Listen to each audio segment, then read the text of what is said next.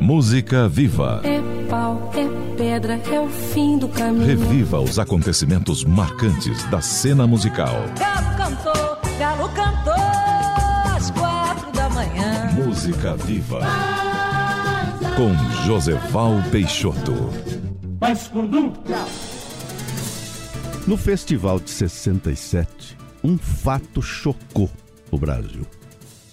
O- nos festivais havia tanto a, a efusiva saudação do artista quanto as vaias, quando o público se rebelava contra a arte de algum artista. Sérgio Ricardo, em razão da vaia, quebrou seu violão em plena apresentação no Teatro Paramount e jogou o violão contra a plateia. Eu quero pedir aos que aplaudem e aos que vaiam um pouco de lucidez nesse momento para poder entender o que eu vou cantar.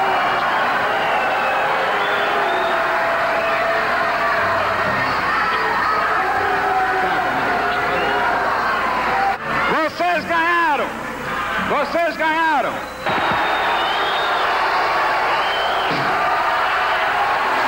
Atenção, por favor. Atenção, por favor.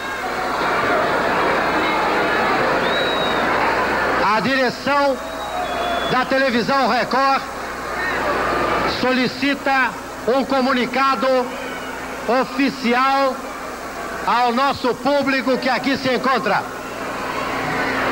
e pede que comuniquemos aos senhores membros do júri que a música Beto Bom de Bola está desclassificada do festival. Qualquer que seja o veredito. Agora, a Jovem Pan está abrindo seus arquivos. Num documento chamado Áudio Vivo. Os momentos mais fantásticos da vida brasileira. E agora o lado glorioso do festival de 1967. Foi o ano de Roda Viva de Chico Buarque. Em dias que a gente se sente como quem partiu ou morreu. De Alegria, Alegria de Caetano Veloso. Caminhando contra o vento, sem lenço, sem documento, no sol de quase dezembro, eu vou.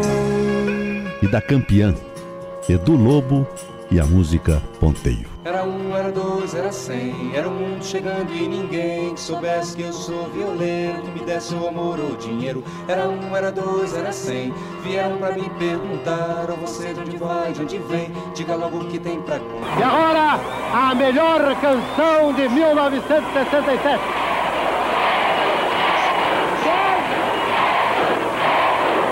fazendo um total de 37 milhões de cruzeiros, a viola de ouro sendo 25 milhões da Record, 12 da Prefeitura e o troféu governador Abreu Sodré. Vamos chamar o autor de Ponteio, Edu Lobo, com a sua parceira Marília Medalha interpretando.